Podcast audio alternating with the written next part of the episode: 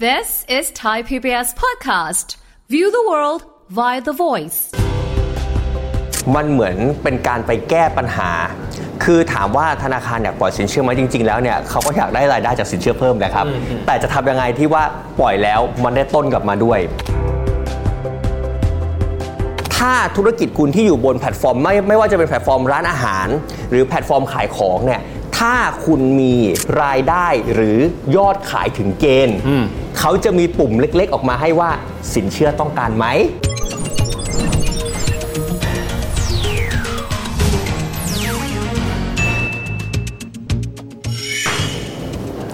สวัสดีครับ ยินดีต้อนรับเข้าสู่เศรษฐกิจติดบ้านนะครับ วันนี้กับเรา 2 คนผมวิทย์สิทธิเวคินนะครับ ผมไกด์รัฐศักดิ์สกุลวัชระอนันต์ครับ กายครับในยุคปัจจุบันนี้เราจะพบว่าคนไทยนี้ขายของบนแพลตฟอร์มออนไลน์ค่อนข้างเยอะเนาะ ใช่ครับ เช่นกรณีการขายอาหารนะครับผ่านหลากหลายแพลตฟอร์มด้วยกันขายของผ่านหลายหลายแพลตฟอร์มด้วยกันนี้เนี่ยนะครับแต่แน่นอนว่าขายไปขายมาบางทีจะบอกว่า อยากขยายธุรกิจ แต่การขยายธุรกิจได้สิ่งที่ต้องมีคือจีหรือว่าเงิน นะครับทีนี้การได้มาซึ่งสินเชื่อเราเคยคุยก็มีหลายแบบนะ ครับ กู้ธนาคารเอาบ้างบางทีก็ถ้าแบบเสี่ยงๆหน่อยก็กู้หนี้นอกระบบนะ ครับ แต่ปัจจุบันนี้เนี่ยเส้นทางในการได้มาซึ่งสินเชื่อก็จะมีอยู่หลากหลายวิธีด้วยกันนะครับไกด์ ครับ ผมจะตอบแบบนี้แล้วกันว่า มันเหมือนเป็นการไปแก้ปัญหา คือถามว่าธนาคารเนี่ยปล่อยสินเชื่อไหมจริง ๆ แล้วเนี่ยเขาก็อยากได้รายได้จากสินเชื่อเพิ่มนะครับ แต่จะทำยังไงที่ว่าปล่อยแล้วมันได้ต้นกลับมาด้วย ทีเนี้ยสิ่งที่มันเป็นปัญหาคือว่าช่วงแรกเนี่ย คนที่ขายของออนไลน์เนี่ยผมว่าเขาเป็นทุกข์มากนะ เพราะว่าหนึ่งเนี่ยเขาไม่รู้นะครับว่าเขาควรได้รายได้เท่าไหร่ และถ้าจะไปกู้ในลักษณะของเป็นสินเชื่อเพื่อธุรกิจอ่ะเขาก็ไม่ได้ไปจดทะเบียนเป็นบริษัทอีก และคำถามคือว่าปัญหาแบบเนี้ยมันแก้ยังไง มันเป็นช่วงเวลาที่ธนาคารเห็นช่องว่างครับ ช่องว่างว่าถ้าธุรกิจอยากขยาย ถ้าธุรกิจอยากเติบโต แล้วแต่เราไม่มีข้อมูลเขานี่ต่างกันครับ เพราะไอ้พวกแพลตฟอร์มทั้งหลายเนี่ย Grab Food Food Panda Lazada Shopee นี่ผมพูดให้ครบเลยนะ จะได้แบบไม่ไม่อวยใครนะ อ่าๆๆ อันนี้ผมพูดตรงๆเลยนะ คนที่เป็นเปิดร้านบนแพลตฟอร์มไออ่ะอยากจะขยายธุรกิจอ่ะ อืม แต่เขาอ่ะไม่มีเงิน อืม เขาเลยมาโคกับแบงค์และตอบโจทย์ว่า อ๋อ แบงค์ก็เลยรู้ว่ามันอาจจะไม่จำเป็นต้องขอสเตทเมนต์แต่แค่ไปขอข้อมูลรายการธุรกรรมบนแพลตฟอร์มก็ได้แล้ว โอ้ยนี่สมประโยชน์นะ เพราะว่าเพนพอยต์แต่เดิมเลยเนี่ยที่แบงก์ปล่อยสินเชื่อไม่ได้เพราะว่าไม่มีเอกสารแสดงฐานะทางการเงิน ใช่ครับ เงินไหลเข้าไหลออก แต่พอทีนี้มีแพลตฟอร์ม ซึ่งเขาเห็นอยู่แล้วว่า คนซื้อของจากแพลตฟอร์มนั้นเท่าไหร่ เงินออกมาเท่าไหร่นะครับอย่างน้อยที่สุดก็พอมีข้อมูลประกอบให้ธนาคารเขาได้เห็นว่าคนคนเนี้ยมีเงินไหลเข้าไหลออกสถานภาพทางการเงินเป็นยังไง ใช่ครับ โอ้ เพราะฉะนั้นผมกำลังจะบอกว่า ถ้าธุรกิจคุณที่อยู่บนแพลตฟอร์มไม่ไม่ว่าจะเป็นแพลตฟอร์มร้านอาหาร หรือแพลตฟอร์มขายของเนี่ยถ้าคุณมีรายได้หรือยอดขายถึงเกณฑ์เขาจะมีปุ่มเล็กๆ ออกมาให้ว่าสินเชื่อต้องการไหม โอ้เพิ่งสังเกตเข้าใจแล้วเออเออ มันจะมี เพราะว่าอย่างนี้นะครับ ในแง่ของธนาคารหรือในแง่ของแพลตฟอร์มเนี่ย ถ้าสมมติอยู่ดีๆ คุณวิทย์เปิดร้านมาคุณวิทย์ขายได้ 1,000 ต่อเดือนอ่ะเขาคงไม่ปล่อยให้คุณวิทย์หรอก แต่ถ้าสมมติว่าคุณวิทย์ขายได้แบบเดือนหนึ่งประมาณ 3 0 0 0 0นอ่ะเอ้ยธนาคารมองว่าเผื่อคุณวิทย์ต้องการ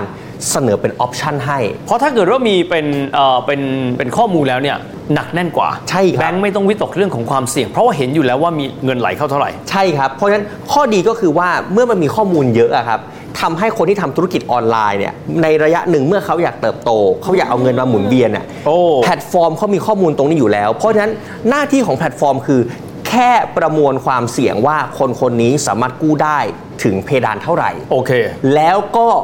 คนที่เป็นคนที่จะกู้หรือคนที่เป็นเจ้าของแพลตฟอร์มเนี่ยในการขายของตั้งร้านอะไรก็แล้วแต่เนี่ยเขาก็ใช้ระยะเวลาในการอนุมัติเงินไม่ถึงหนึ่งวันนะครับ โอ้โหอันนี่รวดเร็วมาก รวดเร็วครับ เพราะว่าปกติเนี่ยถ้าเป็นลักษณะการไปขอสินเชื่อเนี่ยเราต้องเอาข้อมูลไปให้แบงค์ใช่ไหมครับ ถูกต้อง แต่อันเนี้ยข้อมูลมันพร้อมอยู่แล้ว อืมอืม เพราะฉะนั้นเมื่อข้อมูลพร้อมอยู่แล้วเขารู้ลิมิตอยู่แล้ว ถ้าคุณกู้ไม่เกินลิมิตเขาก็กดอนุมัติให้คุณไม่เกิน 5-10นาทีครับ ๆพูดง่ายๆข้อมูลประกอบครบถ้วน เออ ดินหน้าได้ ใช่ ทีนี้อีกส่วนหนึ่งครับที่มีความท้าทายมากคือ กู้มาเสร็จปั๊บ เออ การชำระหนี้และตัวดอกเบี้ยจะเป็นยังไง ยืดหยุ่นมากน้อยขนาดไหน ส่วนนี้เป็นไงบ้างครับถ้าเทียบกันกับรูปแบบเดิมๆที่มีอยู่ อันนี้เราตัดหนี้นอกระบบทิ้งนะครับ เราแบบที่อยู่ในระบบนะเออ จริง ๆ แล้วเนี่ยอัตราดอกเบี้ยเนี่ยมันจะเทียบเท่ากับสินเชื่อส่วนบุคคลนะครับอยู่ที่ประมาณ โอ้ 17-25%ถามว่าทำไมดอกเบี้ย ไม่ใช่สินเชื่อเพื่อธุรกิจ ไม่ใช่สินเชื่ ถูกกว่า อเพื่อเพื่อธุรกิจ ผมแยกแบบนี้ สินเชื่อเพื่อธุรกิจเนี่ยมันถูกกว่าก็จริง แต่มันจะไม่ถูกกว่าเท่ากับสินเชื่อเพื่อธุรกิจแบบมีหลักทรัพย์ค้ำประกันอันนั้นจะถูกสุด จังอ่ะเพราะอย่างน้อยเขามีอะไรอยู่ในมือเขาแล้ว ใช่ ที่มั่นใจว่าถึงแม้ว่าคุณไม่จ่าย เรายังมีอะไรอยู่ในมือ ใช่ครับ แต่พอมาแบบนี้ไม่มีหลักประกันด้วย แต่ขณะเดียวกันยังเป็นรูปแบบใหม่อีก ใช่ อ่า เพราะเพราะว่าอย่าลืมนะครับว่าดอกเบี้ยไม่ได้ถูกลงนะครับ แต่ธนาคารแค่มั่นใจมากขึ้นนะครับ ความมั่นใจไม่ได้บอกว่าดอกต้องถูกลงนะครับ เพราะการที่ดอกเบี้ยถูกลงคือมันต้องมีอะไรไปค้ำให้เขานะครับ ยอดขายมันไม่ได้นำมาซึ่งความมั่นใจนะครับ ความมั่นใจคือการที่แบงก์ต้องมีแบบที่ดินมีบ้านอยู่ในมือเท่านั้นเขาถึงมองว่าเขาถึงให้ดอกเบี้ยที่ลดลงได้ อืมอืม แต่ทีเนี้ยผมกำลังจะบอกว่าไอ้ความยืดหยุ่นเนี่ยเราสามารถเลือกได้ บางทีเราต้องการแค่ 5,000 ผ่อนคืนสักประมาณไม่เกิน 6 เดือน เขาก็ปล่อยนะครับหรือบางทีวงเงินสูงสุดแบบถ้าเป็นแพลตฟอร์มร้านอาหารก็ประมาณ 1 0 0 0 0แสนชำระคืนเนี่ยเขาเห็นว่า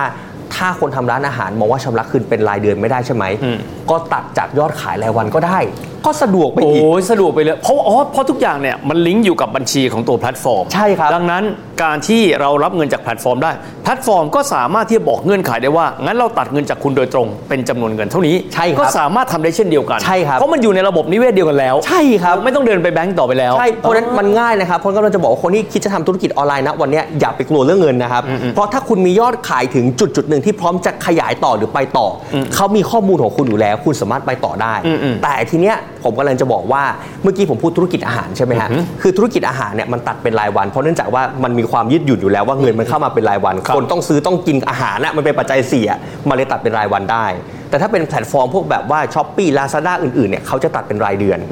แบบนี้เป็นต้น เพราะฉะนั้นถามว่ามาถึงตรงเนี้ยนี่คือข้อดีของการที่มันมีสินเชื่อเหล่านี้ แต่มันก็คงไม่ได้มีข้อดีทั้งหมดครับ มันดูดีไปหมดเลย มีข้อควรระวังหรือสิ่งไหนที่ควรจะรู้เพื่อป้องกันตัวเองหรือน้อยสุดเข้าใจกติกา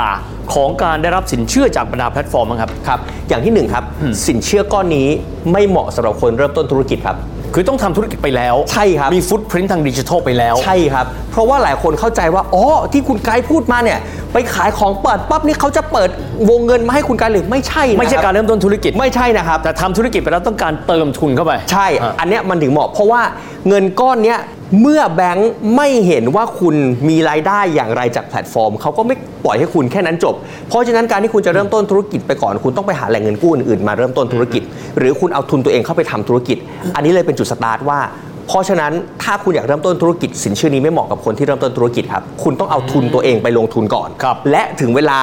แบงค์เห็นฟุตปรินต์แล้วแบงค์เห็นรายละเอียดข้อมูลการขายแล้ว คุณค่อยเอาเงินตรงเนี้ยคุณค่อยเอาเงินที่กำลังจะได้จากฟุตปรินต์ตรงเนี้ยไปยื่นขอกู้ พูดง่ายคือคุณต้องสร้างธุรกิจ พอให้มีเกียรติประวัติอยู่แล้ว ใช่ครับ พอก็เห็นได้ว่าคนคนนี้มีพื้นฐาน ครับ เพราะไงก็ตาม อันนี้มองจากอีกมุมหนึ่ง คนที่ปล่อยสินเชื่อ เขาต้องมั่นใจว่าคนที่ปล่อยกู้มีศักยภาพในการหาเงินมาคืน ใช่ครับ และสิ่งที่จะพิสูจน์ได้ก็คือตัวบรรดาฟุตปรินหรือว่าข้อมูลเงินไหลให้เข้า เงินออกเขาจะได้พอรู้ว่าอ้อตกลงคนคนนี้เนี่ยมีประวัติทางการเงินเป็นอย่างไร แต่ถ้าเกิดว่าเริ่มต้นใหม่เลย เป็นกระดาษสีขาวไม่มีหลักฐานตรงนั้น เพราะฉะนั้นอันนี้เริ่มต้นต้องมีพื้นฐานมาก่อนละ ใช่ครับ อย่างที่ผมบอกไปไม่เหมาะสำหรับคนเริ่มต้นธุรกิจ สินเชื่อนี้ไม่เหมาะกับอะไรอีก สินเชื่อนี้เนี่ยดอกเบี้ยไม่ถูกนะครับ อ๋ออย่าง ที่ผมบอก เพราะ ไป มันบุคคล เพราะมันเป็นสินเชื่อบุคคล อืม ผมบอกก่อนนะ มันมีฟุตปรินต์ไม่ได้บอกว่าคุณจะชำระหนี้ได้นะครับ เขาแค่บอกว่าที่ผ่านมาคุณขายดีขนาดไหน แต่รูปแบบของวงเงินสินเชื่อ มันจะอยู่ที่ประมาณสูงสุดเนี่ยมันจะอยู่ที่ไม่เกิน 1 ล้านบาท ดอกถามว่าสูงไหมโอเค มันอาจจะไม่สูงเท่านี้นอกระบบ แต่ถามว่าถ้ามันเปรียบเทียบในเซกเมนต์เดียวกันของสินเชื่อ สินเชื่อเพื่อธุรกิจที่มีหลักทรัพย์ค้ำประกัน อันเนี้ยมันจะถูกกว่า เพราะฉะนั้นสินเชื่อก้อนนี้มันเหมาะสำหรับหมุนธุรกิจในระยะสั้น ๆ อ่า เพราะดอกสูงไม่ได้หมายความว่าแบงก์อยากได้นานๆนะครับเขาอยากได้ไอ้เงินต้นเนี่ยกลับมาหาเราเร็วที่สุดนะครับ ในมุมแบงก์เนี่ยการคิดดอกสูงของแบงก์ไม่ใช่ว่าอยากกินดอกนานๆนะครับ เป็นการบอกว่าเฮ้ยคุณน่ะดอกมันสูงอ่ะรีบเอาต้นน่ะมาคืนไวๆ อ๋อ เพราะฉะนั้นมันเหมาะสำหรับการหมุนเวียนธุรกิจครับ ครับ ไม่ได้เหมาะสำหรับในการขยายธุรกิจหรือบางธุรกิจมันขยายได้ แต่ถ้าต้องการสเกลที่มากขึ้นเนี่ยมันต้องไปใช้สินเชื่ออีกประเภทหนึ่ง เพราะว่าวงเงินของสินเชื่อธุรกิจแบบเนี้ยครับเฮียถ้าเป็นสินเชื่อเพื่อร้านอาหาร เขารู้อยู่แล้วว่าร้านอาหารเป็นบุคคลธรรมดา ไม่ใช่นิติบุคคลที่มีโครงสร้างองค์กรใหญ่โต เขาเลยกำหนดวงเงินสูงสุดของร้านอาหารอยู่ที่ประมาณ 1 0 0 0 0แบาทครับแต่ถ้าเป็นวงเงินสำหรับคนที่ขายของออนไลน์ ขายของออนไลน์เนี่ยก็ต้องบอกว่ามีตั้งแต่ถ้าพูดกันแบบสุภาพสุภาพนะ ไม้ตีพริกยันเรือรบ อ๋อมีตั้งแต่ขนาดเล็ก ขนาดเล็ก ขนาดใหญ่ ขนาดใหญ่ ก็พูดกันตรงๆว่า 1 0 0 0 0แสนอาจจะเอาไม่อยู่ผู้แพลตฟอร์มพวกนี้เขาจะออฟเฟอร์ให้สูงสุดอยู่ที่ประมาณ 1 ล้านบาท เพราะฉะนั้นถามว่า ถ้าคุณเป็นไซส์บุคคลธรรมดา วงเงิน1นึ่งแสนถึงหนึ่งล้านมันเพียงพอ แต่ถ้าคุณอยากจะไปแบบว่าโอ้โหสินเชื่อแบบนิติบุคคล หรือขยายธุรกิจไปใหญ่กว่านั้น สินเชื่อพวกนี้ไม่เหมาะครับ อืมเพราะฉะนั้นก็ต้องบอกแบบนี้ครับบอกว่าสินเชื่อประเภทนี้เหมือนกับเป็นสะพานก้าวแรกๆเนาะ ใช่ครับ ถ้าเกิดว่าคิดใหญ่กว่านั้น และถ้าเกิดว่าเราทำธุรกิจในขั้นนี้ประสบความสำเร็จแล้ว ก็มีความหมายว่าคุณมีหลักฐานทางการเงินที่แน่นหนาเพียงพอ ในการที่อาจจะเข้าไปสู่สินเชื่อในระบบ ใช่ครับ ซึ่งมีความหมายว่าดอกเบี้ยต่ำกว่านะครับแล้วก็มีวงเงินที่ใหญ่กว่าในการขยายธุรกิจต่อไป อาจจะไม่ได้เหมาะกับทุกคนครับ แต่อย่างน้อยที่สุดก็เหมาะกับเป็นการเป็นสะพานเชื่อมของธุรกิจที่เกิดมาได้แล้วระดับหนึ่ง ไปสู่ธุรกิจที่ใหญ่ขึ้น ทีนี้พูดถึงเมื่อสักครู่ครับไกด์พูดถึงมุมของคนที่ต้องการสินเชื่อ ครับ มาดูมุมของคนที่ปล่อยสินเชื่อกันบ้าง มีข้อมูลที่น่าสนใจมากนะครับ ก็คือว่าถ้าหากว่าสินเชื่อใดสินเชื่อหนึ่งเนี่ยเกิดว่าต้องการที่จะเก็บดอกเบี้ย อันนี้คือในระบบนะครับ ครับ ของสถาบันทางการเงิน เก็บดอกเบี้ยพอที่จะครอบคลุมเงินต้น ถ้าหากว่ามีการชักดาบกลางทาง 7 ปีนะครับมีความหมายธนาคารเองเขาก็ต้องลุ้นว่าเงินของเขาซึ่งก็ไม่ใช่เงินของเขานี่แหละเป็นเงินที่ระดมจากเงินฝากมานี้เนี่ยนะครับแล้วไปปล่อยต่อเนี่ยใช้เวลาประมาณ 7 ปีนะครับกว่าที่จะครอบคลุม เพราะฉะนั้นการที่เขาระมัดระวังความเสี่ยง จึงเป็นความสำคัญพอสมควรสำหรับการทำธุรกิจธนาคาร แต่การที่เรามี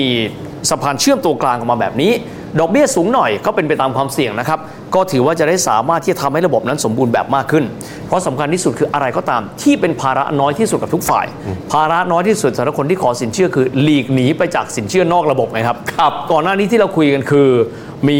อ่าภาระหนี้สินเนี่ยเยอะมาก ใช่ นะครับแล้วก็ไม่รู้จักจบจากสิ้น เพราะฉะนั้นส่วนนี้ถือว่าเป็นส่วนอีกส่วนหนึ่งนะครับ ที่เข้ามาต่อเติมด้วย แต่หลายคนที่อาจจะมี financial literacy หรือมีความรู้ทางการเงินค่อนข้างน้อย ไกด์แนะนำยังไงในการที่จะเข้าถึงสินเชื่อพวกนี้ หรือแม้กระทั้งเริ่มต้นทำความเข้าใจกับมันครับ ผมใช้คำว่าจริง ๆ แล้วเนี่ยคุณต้องดูก่อนว่าอย่าไปอย่าไปยึดติดที่ยอดขายนะครับ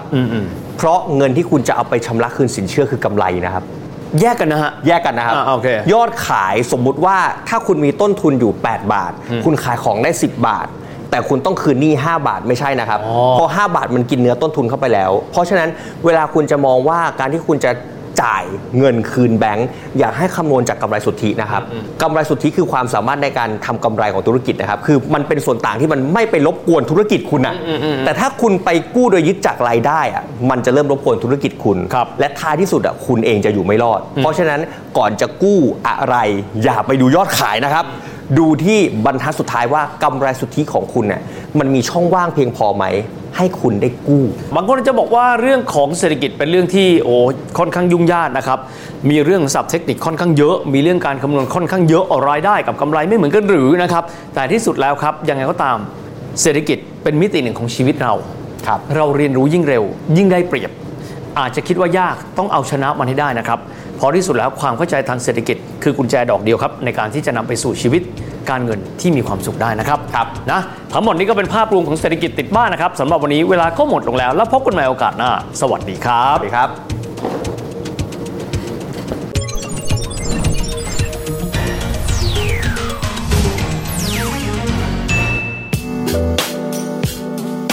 ติดตามรายการทางเว็บไซต์และแอปพลิเคชันของไทย PBS Podcast Spotify SoundCloud Google Podcast Apple Podcast และ YouTube Channel ไทย PBS Podcast Thai PBS Podcast. View the world via the voice.